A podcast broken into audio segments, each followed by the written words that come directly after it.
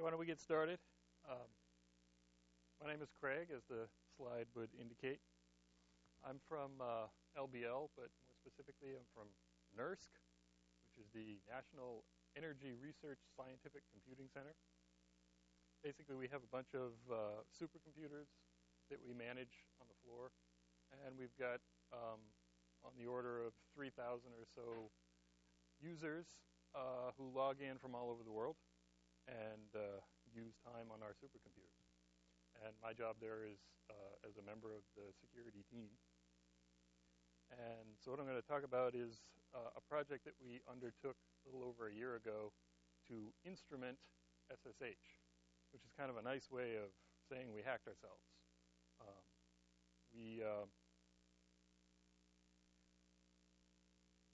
well, I'll, so I'll talk about what I mean by that and, and, and why we did it. And uh, most of the talk, I'll be talking about kind of the, the design and the implementation and the decisions that we made and why we made them.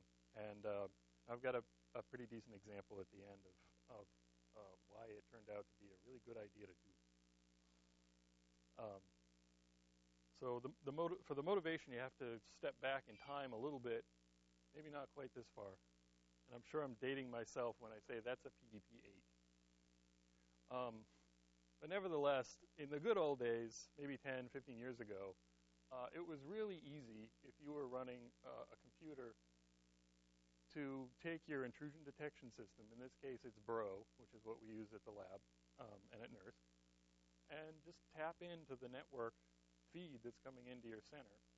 And everybody used Telnet and rlogin, which are clear text protocols, so you could just monitor all of the login sessions to your uh, your systems and uh, and look for bad activity.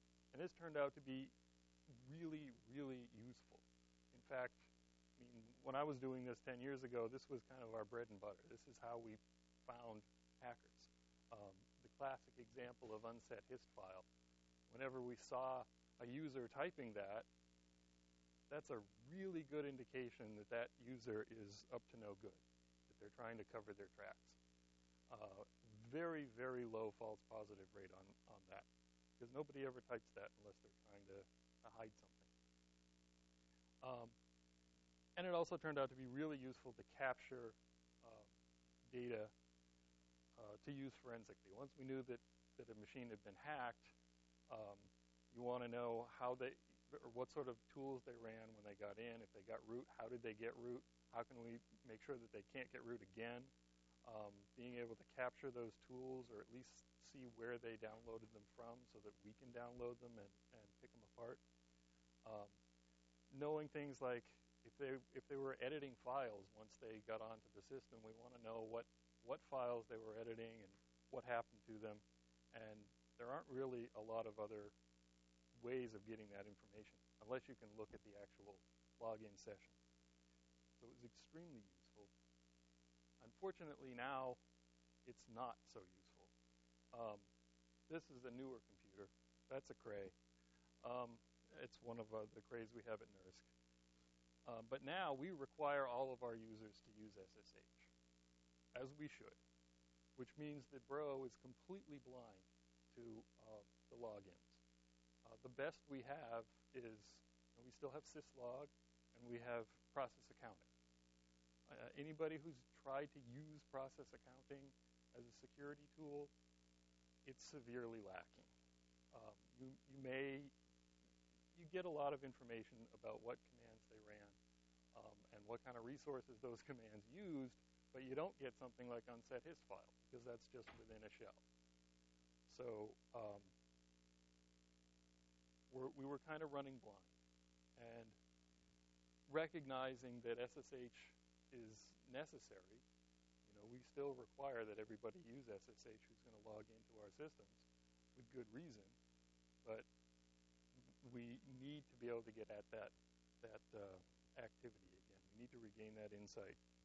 Um, we also wanted to leverage the experience from the clear text era. So we had all of these signatures and tools for analyzing login sessions. We want to be able to use those again um, and improve upon the only tool we had uh, currently, which was a process accounting. So the functional goals for our project that we undertook were to gather the, the, all of the keystroke data with what the user typed and what came back from the system, um, record uh, the metadata of who logged in and when and where and what sort of credentials they used.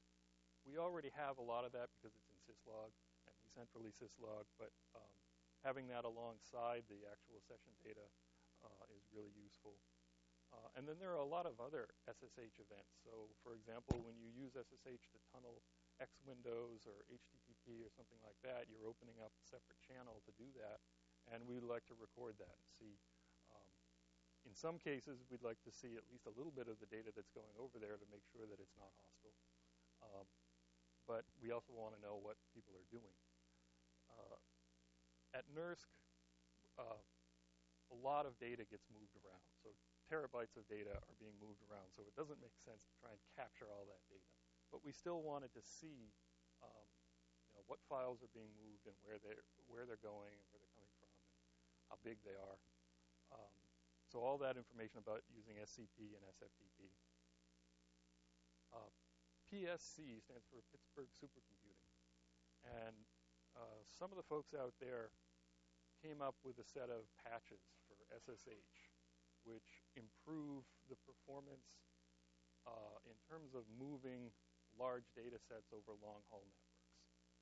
Out of the box, OpenSSH isn't really tuned for that because most people aren't doing that.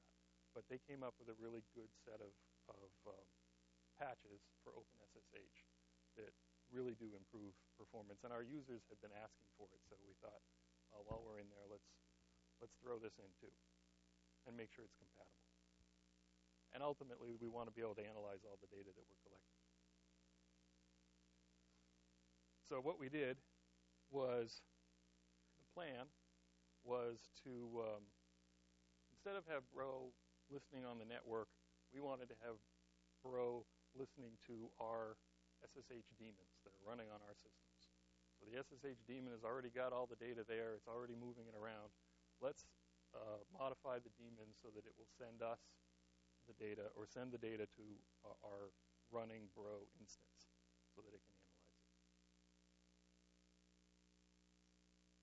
Being a, a uh, user facility that like we are, there were some uh, constraints that we had, primarily around not um, getting in the way of our users.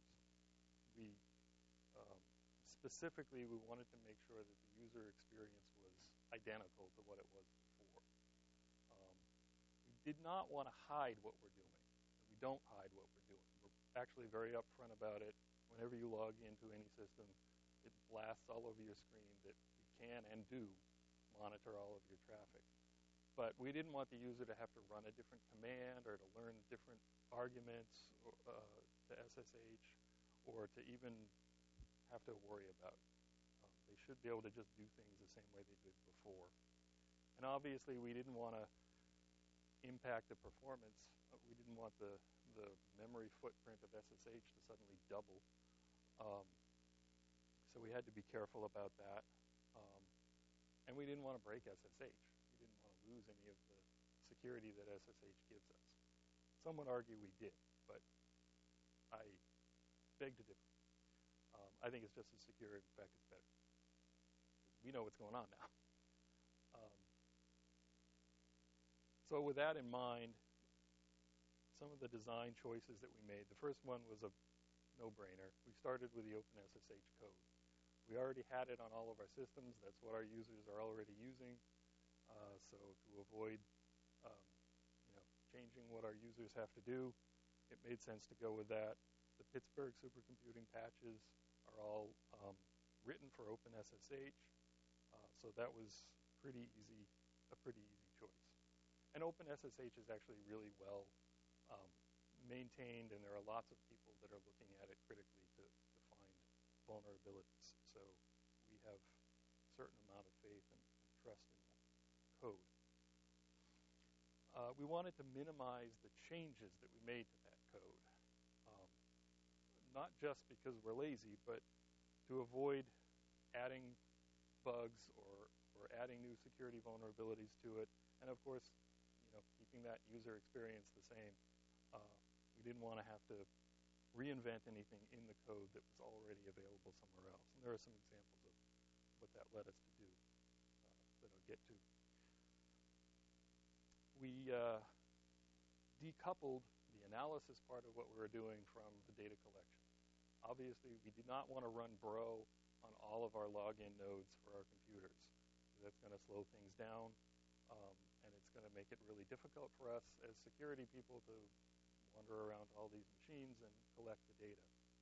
Um, so what we have is we have our intrusion detection system running on, on one system, and then all the uh, the uh, nodes that we're monitoring, all they're doing is just collecting the data and over the network to our intrusion detection system.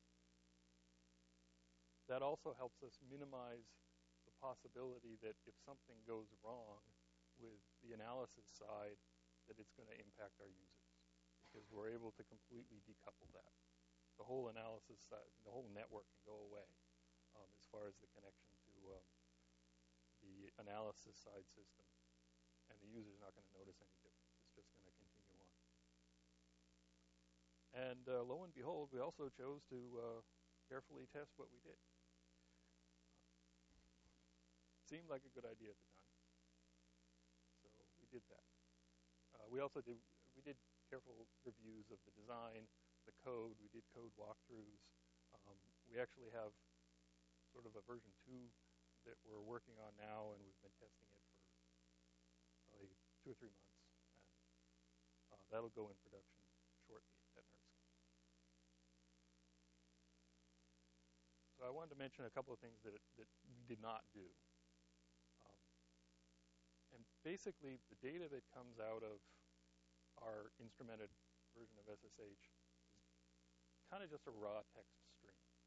And if you compare it to something like a process accounting file, it's it can be a lot harder for a human to parse it because it's it's just text. Whereas, process accounting file, you got a list of commands and the resources that were used. Um, the same with a syslog file, you've got you know, syslog messages and, and all the arguments. It's nice and neat and tidy. Um, in this case, all we were really trying to do is get the data into our intrusion detection system. So we didn't care whether or not it was pretty for us to read. Um, we wanted to make sure that our bro could use it. And um, so it's, it's not necessarily very pretty. For example, if you log into your favorite uh, Linux box and you type ls and and the, the file listing comes out with the files nicely color-coded by type. Well, if you look at that coming out of here, it's full of all those ANSI escape sequences that change the colors. Um, it's there, but the, the, real data is there, but it's intermingled with all this other uh, junk. Uh, we did not attempt to do any uh, application reassembly or playback It's not to say that it couldn't be done, but again, we just didn't really, it wasn't our priority. We didn't care whether or not you could sit down and say, okay, show me exactly what happened and how it happened. Um, what that means is that when a user goes into a text editor like VI, um, and they start moving the mouse around on the screen, that that doesn't look like much. It just, again, it's a bunch of ANSI escape sequences. Um, However, there's still actually really useful information when a user goes into an editor, and um, this is an example of that. So, um, to talk about the how we did it and, and whatnot, um, I'm just going to start. I have like one slide to review SSH and how it works, just to make sure we're all on the same page, and then I can talk about the differences that um, that we made in terms of clients, uh, I mean the server startup, uh, what happens when the client connects, and um, how we do the actual data collection, um, and how we use buffers and whatnot that are already nicely coded into OpenSSH. Uh, we don't collect everything. So um, I'll talk about how we actually limit what we collect and um, how we deal with passwords is a perhaps surprisingly ugly thing to discuss, but uh, we had to deal with it. Um, and again, decoupling the write from from our SSHD to the um, the uh, analysis side of it. We had to make absolutely sure that that was non-blocking, um, not just the write, but the open of, of the uh, file descriptor. And then I already mentioned the uh, Pittsburgh uh, supercomputing mods. So anybody who's uh, dealt with SSH before should recognize this. When you first started up, you're starting up that, that red master SSH daemon. That's the daemon that listens on, typically on port 22, but you can have it listen on any port you want. Uh, you can have multiple master daemons running on the same system listening on different ports, had to take that into account. Um, when a client connects to port 22, the uh, master daemon essentially just completes the, SS, the TCP handshake and then forks off a copy of itself to handle the authentication, authorization, and the, the data transport. Uh, typically, a user is going to log in. It's going to create a shell with a pseudo TTY device associated, and it's going to handle all of the traffic between the shell and the client. Um, you can have so the result is you can have lots of these SSH daemons running at the same time. Um, these daemons also go through a very complicated and fancy dance to disassociate themselves from the master daemon because you don't want these things to have any of the permissions that that daemon has. Um, so one of the first things that it does is make itself so that it has absolutely no permission to do anything um, until it authenticates the client then it only has permission to do what that user would have to do. Um, so that's kind of the way it works before we messed around with it. Um, and we didn't really change much, although this picture looks drastically different. Um, I didn't put the master daemon in there, but it's still there. Uh, but you've got so you got a bunch of clients they're talking to daemons, and the daemons are talking to shells. They don't have to be shells, by the way. They can be any interactive command you want. Um, but typically, you'll you'll see a bunch of daemons talking to a bunch of shells. And then what we did was that that write that I talked about, um, where it gets the data over here, it's talking to a single S-tunnel process that's running on the server. And uh, we chose to do that again, because we didn't want to reinvent S-Tunnel, we didn't want to put that inside of SSH. Because S-Tunnel works really well, and it's already on all of our systems, and we didn't have to do anything to it except create a configuration script, and there it was. Um, so S-Tunnel is listening on a local TCP port.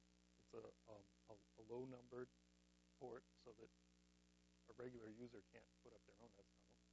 Um, and then it's talking. Oh, anybody who doesn't who doesn't know what S-tunnel is, it's kind of a generic implementation of SSL. So it allows you to take a protocol that is not encrypted and send it over the network um, within an SSL tunnel, hence the name. So S-tunnel grabs that unencrypted data coming from those daemons on the local machine, sends it, encrypts it with SSL, sends it over here to our analysis side, that data gets dumped into an aggregate log file. So remember that this analysis server can be accepting data from more than one server um, and more than one session under the server. Uh, so all that is aggregated into a single file, and then uh, we have, um, I'll describe it later, but we have um, software that allows us to take that data and get it into our running Bro instance.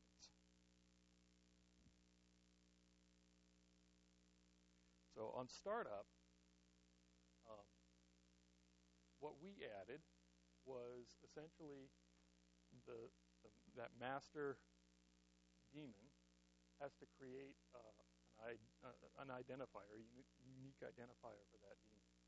And it does, and it's made up of the process ID of the daemon, um, the host name, which may or may not be qualified. It's whatever comes back from the host name, and the port number that it's listening on. So if you have multiple daemons running on the same machine. They'll all have different uh, server IDs, and of course, on different machines, they have different server IDs. Second thing that it does is it sends the first event to our um, uh, through the S tunnel to our analysis side. It's an SSHD start um, event. All the data that goes through, we sort of refer to them as events. Um, it indicates the, I've kind of sanitized this a little bit, but actually in this case, that was the IP address. Um, but it's the IP address uh, that it's running on, the port that it's listening on, and then that uh, process ID.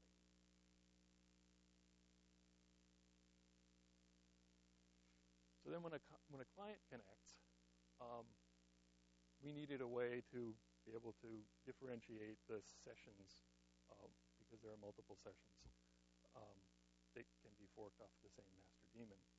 And after um, uh, a lot of headaches and dealing with operating systems that were just not behaving, IBM, um, I hope you're listening. Uh, it turned out that the best way to do that was to assign a random number to the to the daemon, uh, to the client or the session. Uh, typically, it's a 32-bit number, but on some of our machines, it's a 64-bit number.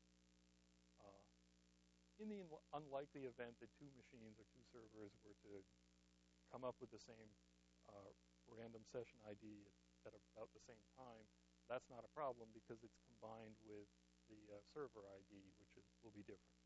The only time that it's kind of an inconvenience is if the same um, master daemon generates the same um, uh, session ID in a short period of time so that you have these two sessions running at the same time. And it doesn't kill anything. It just means that on the uh, analysis side, you have two sessions that kind of look like one. So far, in the six months or so that we've been running this, that's never happened. Um, but it is a possibility, and we are still looking for ways to improve it. So as far as capturing the data, that turned out to be, well, easier than I thought it was going to be. OpenSSH uses buffers a lot. Um, all the data that goes through um, an OpenSSH session is buffered. And they define these buffers. Um, the code is all there for it. It's actually almost trivial to just say, okay, when you open up a new channel within a session, uh, add another buffer. And then you can define the characteristics of that buffer, and you can manage it however you want. That's what we did. Um, each session, so this is kind of what it looks like. You got a client that's talking to a shell. Um, and this middle part is the uh, that session daemon. And so in this case, as an example, anybody who's done any shell programming will recognize you've got standard out, standard in, and standard error, and those are typically implemented as three separate um, channels, although oftentimes they're combined in other parts of the system. But in this case, we just said as you're creating those channels, create these buffers for us. And then uh, later on in the code, we specify the maximum length of the buffer, and we also specify that we want to know when a carriage return goes through the buffer that's kind of what we use to delimit uh, to delimit things. So when we see a, a, carriage return or when the buffer gets full, then we uh, decide what to do. But typically, it's going to go out um, as a as an event to that local TCP port and over to our analysis side. So one of the things that this should probably be a lessons learned um, that we didn't realize until we started playing around with this is that the concept of interactive is uh, fuzzy. Um, if if you do if you say SSH user at host, leave off anything else. By default, what it's going to do is what I described earlier. It's going to, um, assuming you successfully uh, authenticate yourself and, and you're authorized to do this, it'll open up a shell It'll associate a, a pseudo TTY device with um, that shell, and the, those three um, channels will, will get set up for you. Um, and And when we look at those channels within SSH, you can easily ask, is this channel associated with a, with a uh, TTY device? So we know when that happens, we know that that's pretty much um, certainly an interactive login session. Um, if you type SSH user at host and then give any command after that, then it does not do any of that. Um, all it does is execute that command. You just have the one channel that's, that's sort of connected to that command. And typically that's used for things like moving data. So if you do an SCP, under the hood, that's what it's doing. It's essentially saying execute the SCP command. And needed to be able to get out of the way of that. So we didn't want to be trying to capture all that data because when we turn on those buffers, it slows down data throughput by like three times. So initially we were just like, well, okay, if it's if it's a um, if it's clearly interactive and it has a TTY device, then we'll we'll do this. Otherwise, we'll just record the command that was issued and forget about it. And that turned out to be a bad idea because what hackers do is this. They say, okay, SSH user at host, then they give it a command, and the command is a shell. And then they tell the shell, by the way, the dash I says, I know that this looks like a non-interactive um, uh, instance of running this shell, but I want you to pretend that it is, and I want you to send me command prompts, and I want you to wait for further input. So that basically gives them an interactive shell. The reason that they do that is, remember back that unset hist file, they don't have to do that. because the shell, when you uh, implement it this way, when you start it up this way, it doesn't record any history, um, history file. And, and there, is, there are certain other logging that, uh, that can take place that does not take place when the shell thinks that it's being executed non-interactively. So we discovered that hackers did this. And unfortunately, it's not just hackers. There are a bunch of tools that our system administrators at NERSC use that take advantage of this same concept to, to run shells on a thousand nodes all at once, and, and they all start up this way. So we also couldn't just say whenever we see sh-i, then set off the alarms, because we see it a lot. But we had to treat them differently. What we do, for the ones that we know are interactive, um, I mentioned that we limit that buffer size Currently, I think we're using 1024, but that's configurable. Um, and the idea of that is just that if you have a hacker that's typing in possible commands, they're typically going to be within the first 1024 bytes of the command line. So um, if you see a whole lot of data like that, then it's more likely that they've done, they're, they're catting something or, or something like that. So when when we get to 1024 um, in any of those buffers, then we, uh, we stop buffering, but we continue counting how much data is going through. Then the other thing we do is, as far as the data that's coming back from the server, again, typically within the first few lines of, of data that comes back, that's what's the most interesting.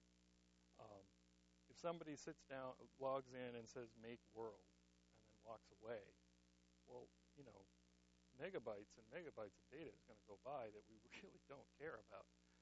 Um, so we didn't want to collect all that. So we have basically a line limit that if you don't see any input from the user, then after um, X number of lines, think now we have up to about 20. Um, after 20 lines of data coming from the server, um, we go back to that mode of where we're not buffering, we're just recording how much data is, is coming through.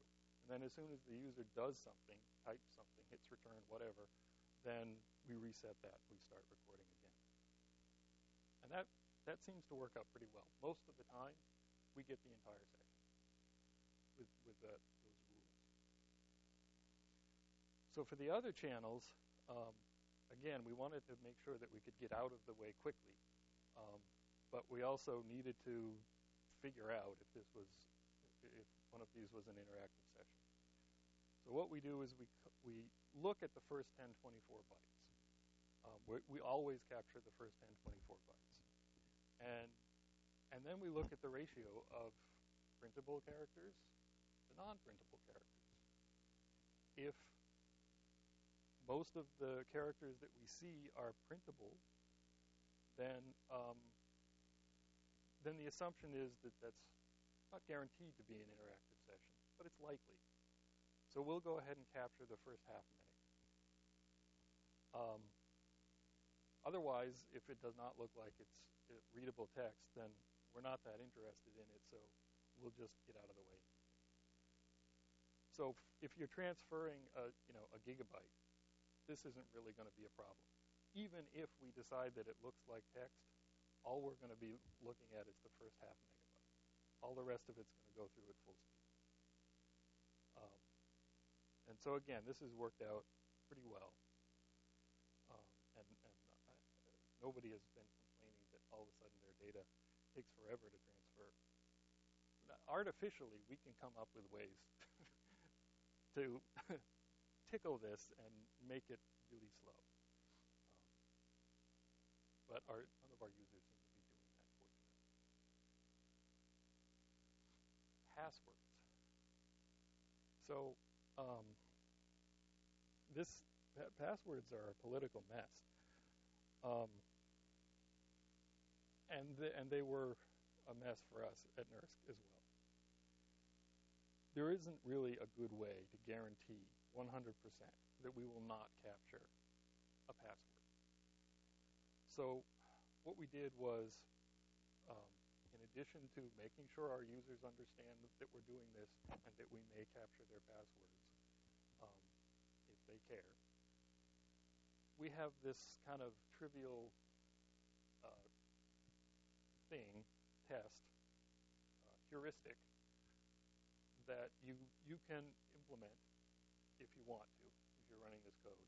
Um, it's a compile time option, not a runtime option. And what it does is it looks for the data that's coming back from this server, and if it sees the word password or passphrase um, in a line, and the next line comes from the user, it's going to assume that that probably contains a credential. And it will either tag it and send it along so that we can then look through the logs later on and say, oh, this, is probably a password. Or it can just throw it away. I'm not going to send that. Uh, that's actually what we do at NERSC uh, because we're, we are trying not to collect passwords. And this, obviously, it's, it's not 100%. It's maybe 90, maybe 80, I don't know. Um, we still see passwords that, uh, that people type we saw passwords before. You look in your syslog file, a lot of times users will type in their password when it's asking for the username. There you go. um, so that's, you know, it's not 100%. Um, but it works pretty well. And the, the other thing about this that I have to mention, um, people frequently jump to the conclusion that, oh, hey, well, I'll just change my prompt to the word password. Um, and you can do that. Uh, but it won't really help because we're still collecting the echo. So if it's really a password, it doesn't echo. So in addition to that, you'll have to turn off your echo. And if we see you doing that, then we'll find another way to, uh, to deal with passwords. Um, and again, the, uh, the most important thing about this is we have to let our users know especially at NERSC, because we have a lot of users who log in to, to a NERSC machine, and then they go off and they log into another machine at Argonne or somewhere else. And if we're collecting that password, we're collecting credentials for another site. And we would like to avoid doing that. And uh, some of our users would appreciate it if we avoided doing that. Um, on the other hand, personally, I don't really care because I know where the data know that the data is fairly well protected. Uh, right, so I mentioned about decoupling the, the write, um, and I mentioned that failure of the downstream network has no impact on the users. Uh, one of the conscious decisions we made was that we would rather lose this security data than have a user um, interrupt it. And uh, so far, we haven't lost any but um, but it does work. We've tested it fairly um, extensively. You can kill off that uh, S-tunnel process altogether, and actually it will recover from that very nicely. Um, essentially, what it does is whenever it's going to do a write, um, it, it, has a file descriptor in a variable, and it attempts to do the write. And if the write fails uh, because the file descriptor is not open, then it will open it up or attempt to open it up, again, non-blocking. Um, and if that succeeds, then it will try the write one more time. And if the write fails again, then uh, we just throw the throw the data away and move on. Um, and we set the the um, the timeouts and, and whatnot very very low, so there's no buffering going on or Uh, I mentioned the Pittsburgh stuff, which works very well. Um, I think for the most part, our users are happy with that. Uh, the URL, but you can just Google for um, Pittsburgh supercomputing and SSH. You'll find it. Um, it. It works very nicely, and it really has no bearing on what we did because it's a completely different part of the code that they patched. Um, so the compatibility turned out to be very easy. So again, about S-tunnel, just a couple of notes. Um, as I said, we're using a completely generic configuration on S-tunnel. Um, on the analysis side, you can send the data to um, here. You could send the data to the logger command, which will generate a syslog entry. We chose not to do that because um, it's like a know, about five lines of, of shell code to just dump it in a log file, and uh, and then we don't have to deal with the, all the formatting and whatnot that uh, syslog is going to do. But you could do it that way. Um, our initial implementation does tolerate self-signed um, snake oil certificates in the S, um, in the SSL connection, um, but only the uh, only the analysis side is authenticated. So if you're running a, a, a, server and you want to send your data to our analysis machine, then uh, that is authenticated, so we know you know that you're sending it to the right place and not to, to uh, someone, some bad guy. Um, however, if you are sending data to us, don't really care, so we'll just collect it. Um, although you can only get to our analysis machines if they're on our network. We probably will do crop authentication in the not too distant future so that it's in both directions.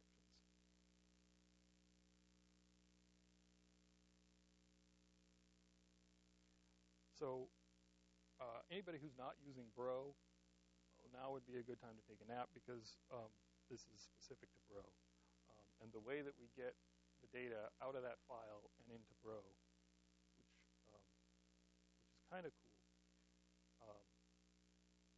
kind of a cool thing about Bro. Bro has a, a library called Broccoli, which allows multiple Bro instances to talk to each other, and it also allows you to send things to a running Bro instance.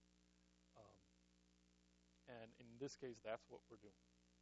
Um, we're using uh, something that is sometimes referred to as a, a, a generic Bro client or something um, to create events for Bro and send them to a running process. The only things that we changed to that generic Bro client um, was we, we needed to fix it so that it could handle the longer strings that we were sending it and could um, deal with some of the weird characters that show up in those strings. Uh, so, we, so we fixed that. But otherwise, it's essentially the same thing that we use to get um, syslog data into Bro, which we also do. Um, the basic idea is you take, um, so at the top, that's sort of uh, an event from SSH, from the SSH daemon. And it's just got you know, name and an, an uh, account and an address and a, and a, string. So it converts those things into uh, types that Bro understands, like an int. Um, the address goes into an unsigned 32-bit int, string goes into a Bro string. And then from that, you can create the event and, as I say, send it to a running Bro process. Um, and like I said, we've been using this for years now to get syslog stuff into Bro. And uh, so that's an example of a syslog message that gets um, parsed into this sort of standard um, structured text, and then that, that same process happens to get it into Bro, which is which is really nice. So then, on what what we do on Bro, um, for anybody who's not uh, familiar with Bro, one of the things that Bro does is it ha- it's sort of two two layers. There's one part that's listening on the network that's completely agnostic to what it sees. It does not care. All it's doing is um, uh, generating events of things that it sees happen. Um, it, initially just on the network, but now with Broccoli, um, we can generate all kinds of events. And, uh, and then on top of that is a policy engine And you can write policy code in a uh, Bro language to determine uh, from a broader perspective when an event is good or bad and decide what to do about it. So what we were primarily working was getting the data into Bro um, on, the, on that agnostic side of it. Um, so most of our effort was was spent doing that. There's already a um, you know we were running Bro back in the clear text days, so there's a there's a, a policy file called login.bro that does all this kind of neat um, analysis of a login session, uh, if you can see it. So what we wanted to do was essentially get our SSH data to look just like that, and uh, or to make it easily make it easy to use that login.bro. And uh, so that's that's what we focused on. And we added a little bit to login.bro, but not much. So this is an example of, of the log output from Bro. And uh, one of the first things that you'll notice is that, that uh, crosshatch 511 at the beginning. So that's what Bro does um, for us by, by looking at that um, uh, server ID and the session ID. It combines that all into one thing and allows us to very quickly and easily associate all of the events for a single session into one uh, into one thing. So in this example, uh, you, you have the first event is uh, connection start event. Um, and then there's an authorization event where uh, Scott C logged in using a public key A new ses- a new SSH2 session was created um, that used a PTY and ran a shell, so we know that this is interactive. Then these um, ones in black and red here, this is kind of the meat of what actually happened. These data server events and data client events. Data server event obviously is data coming from the server. Data client is coming from the client or the user. So in this case, the first thing that they see is the last login message, the message of the day. They type ls. ls gets echoed.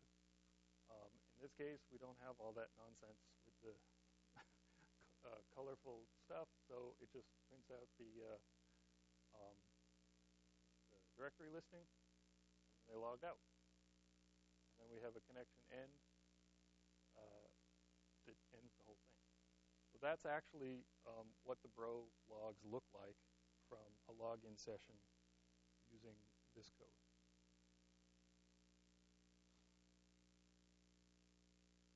Um, so a couple of things that that we take advantage of.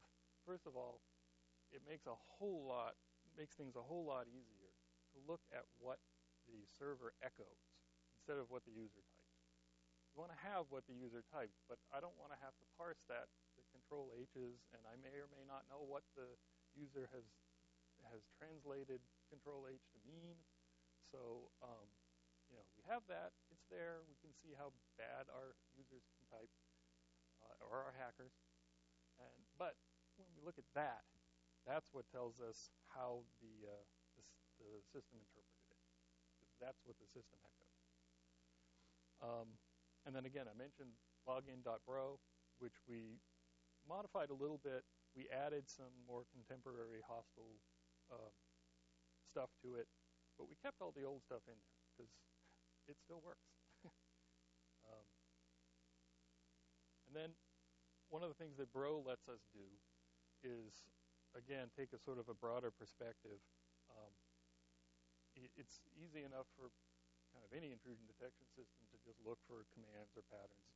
Um, but what we're also looking at is you know, there are some commands where just the command is not necessarily hostile. So something like uname. Um, if the user types uname-a, um, well, that's not necessarily hostile. But if that's the only thing they did and then they logged out, I like to know about that because that's something that a hacker typically does uh, when they first get a machine. They'll just log in. They might type, you know, uname and maybe an ls or, or who, and then they log out right away. So being able to look at series of events in context and um, kind of weight the uh, the different events differently based on other events that have been happening is something that is pretty easy to do in Bro, and we've we've been working on that as well. Okay, so here's my um, here's my good example um, of something that actually happened uh, in early March at NERSC. It was an, an account compromise. They didn't get root, but they tried. Um, and I wanted to start off by, I couldn't put the entire accounting logs for all of the logins that were associated with this event uh, because it would, it would be ridiculous. But this is probably the most interesting accounting records that we saw. And the point is, it's not interesting.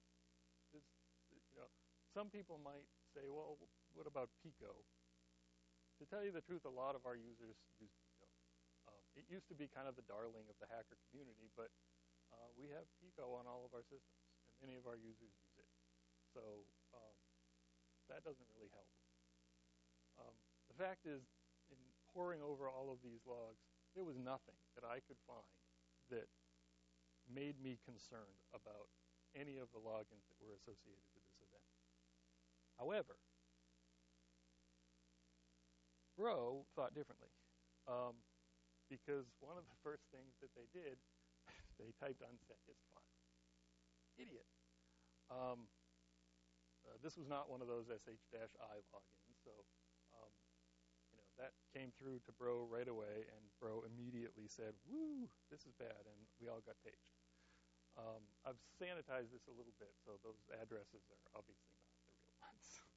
um, and then we got uh, we got lots of other alerts I included these three because what happened was after they logged in, they downloaded a tool to uh, hopefully get root with, and they before they could use it, they had to bring it into an editor and edit it.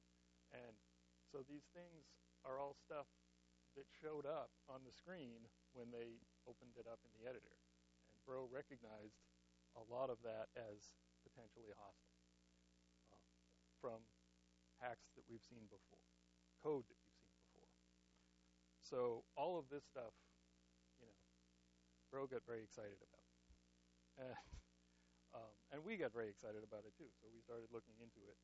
Um, and immediately, you know, we figured out that this was in fact not the real user of that account, that it was another user uh, or a hacker. Um, one of the things that they did was they downloaded that uh, that forker.c hack, um, and the nice thing is that because we had the um, the the entire session, we had that RCP command up there where they downloaded it. So again, that's not the address that they went to, but we had it so we could download it. And in fact, we actually captured most of it anyway, so we didn't have to go there and get it. so we knew what it was. And obviously, it didn't work. It wouldn't have worked, even if they could have gotten it to run. Um, so they did a they did some other things. Um, in this case, they're uh, um, they realized that they were on a cluster. I don't know if they realized how big that cluster was. Um, there were several thousand, tens of thousands of nodes that they could have logged into. But what they wanted to do was um, they wanted to automate the process of uh, getting to those machines. Um, and it's kind of interesting because what this user did was they spent a great deal of time coming up with this. What that let him do was, um, after he had generated a new public-private key pair, understanding that the home directory is the same on all of the systems, uh, what he wanted to be able to do was log into any and all of the other nodes uh, unattended, so that it wouldn't ask him for, you know, this is you've never logged into this host before. Do you want me to record the host name in your known host file? And you have to say yes. You wanted to get around that. So that's what he's doing here. Uh, he's generating the key and figuring out how to do that, and then he did it, and it worked. Um, and the thing that's even more interesting about this is that there was more than one hack. They were sharing a login session. They were using a tool called um, GNU Screen. What that allows you to do is two people can uh, sort of connect up outside of NERSC, and then they share a login to one of our machines. And they can talk to each other. And we see this. um, so right after the, uh, the guy who was kind of doing most of the driving had done this, um, we saw a, an interesting conversation between the two of them. So the guy who was watching asked what, what he was doing um, and asked if he was trying to get rid of the need to press yes. And he said, yeah, that's what he's doing. And he. so he referred to him as a noob and said that there were better ways to do this. And I think the funniest part of the whole thing is when he said that that hack that that's a hack and that's completely improper.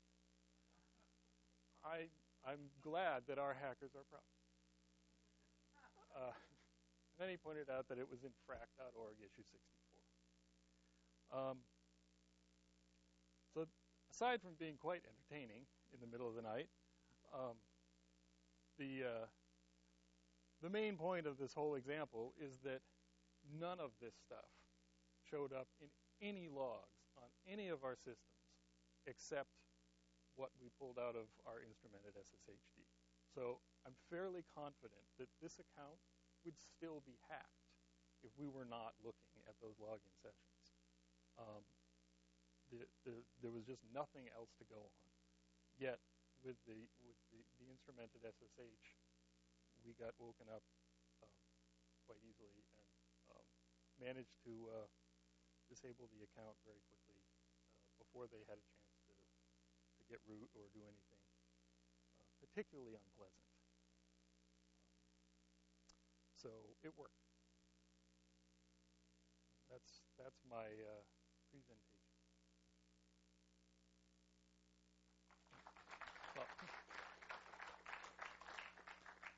There any questions?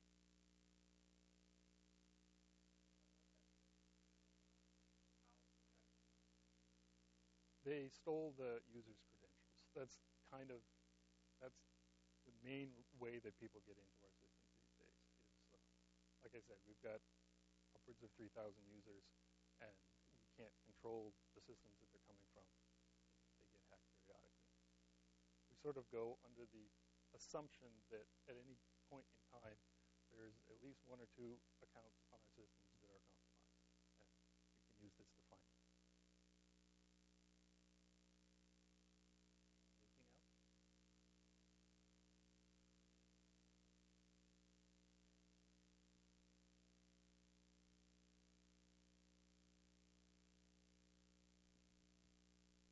The, yeah, you can, uh, if you, like I said, if you Google Pittsburgh supercomputing and SSH, then you can go to their site and download those patches.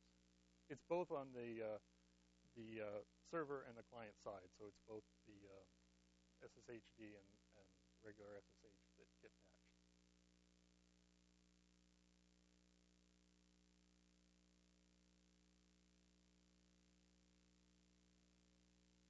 So far, yes. Um, we the the bulk of the concern and consternation came from us. I mean, we um, and we have a number of people on staff who are you know very protective of our users, and so you know they were bringing up a whole lot more issues than anybody else was. And in fact, all the password stuff that we dealt with was you know us kind of going back and forth and hemming and hawing and deciding what to do. And, and once we decided and we presented it to our users, and they were like, "Good, so it's more secure."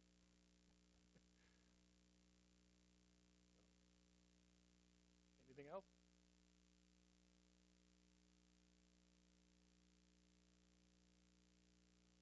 Um, no.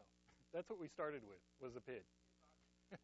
um, yeah, it does seem obvious. But unfortunately, the um, uh, and on most operating systems that we use, that was that worked fine. But on on our AIX system, the, the PIDs were all coming out the same. So it wasn't really giving us a PID and it was changing its mind about the, what the PID was from time to time. And um, so it was giving us the same PID for two different sessions, and um,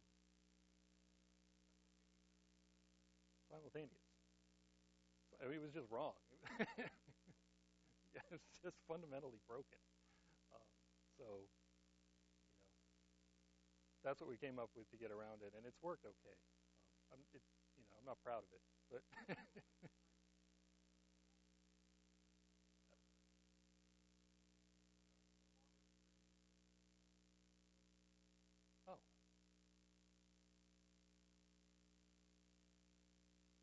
okay. Well, that might be helpful. All right, I'll have to look into that. All right, cool. Thanks.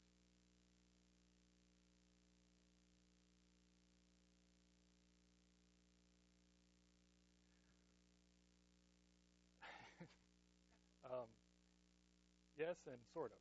Um, the uh, what we've been doing because we're running this on all of our production systems, we've sort of made a commitment to um, uh, to ourselves to whenever SSH is updated, depending on the update. If it's a security update, then we'll get on it as fast as we can. Um, and uh, if it's not a security update, if it's something else, then it might take us a little bit longer. Um, but the other thing to, to note is that it's very easy to back out. So if a security update comes and we don't manage to come to get on it fast enough, it's pretty easy to just go back to the regular SSH.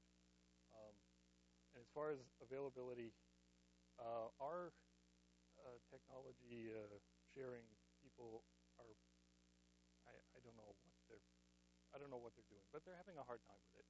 Um, I have every confidence that that will be resolved. Um, uh, what I've been told so far is that if you uh, if you're from a .gov, then there's no problem. We can give it to you.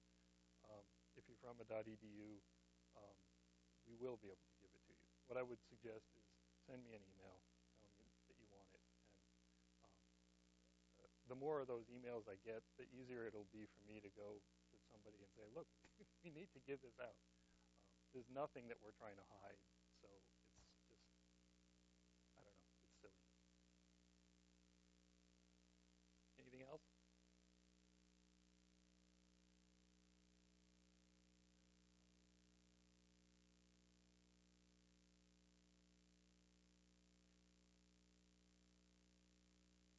Uh, well, it, yeah, it, no, that's not the concern. Um, we thought about that a lot, and the fact is that if I were going to Trojan an SSH, I, yeah, I probably wouldn't do it this way um, because the the better ones are the ones that actually capture, you know, passwords, only passwords, and you know, store them or forward them or do whatever. So, and we've had that, unfortunately, happen. Um, so, uh, I'm not so concerned about this particular version being used that way because I don't think that it's the best tool for that. Um, the other thing to note is that in a lot of ways we're protected against that. Somebody comes in and replaces our SSH. One of the events that I didn't mention um, is a heartbeat event. So every minute or so, that master demon sends a heartbeat event to our um, analysis side. And if those heartbeats go away, then we get paged. So unless you replaced it with a version like this, um, you would probably, uh, it would go away quickly.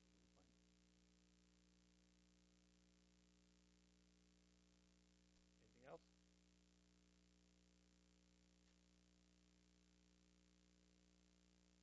Are we? No, it's not. In, in our, it could, but in our case, no, it's going just to an aggregate log file. The, well, the, the passwords on the on, on the uh, within SSHD, we have that that thing turned on that gets rid of the passwords, gets rid of most of them.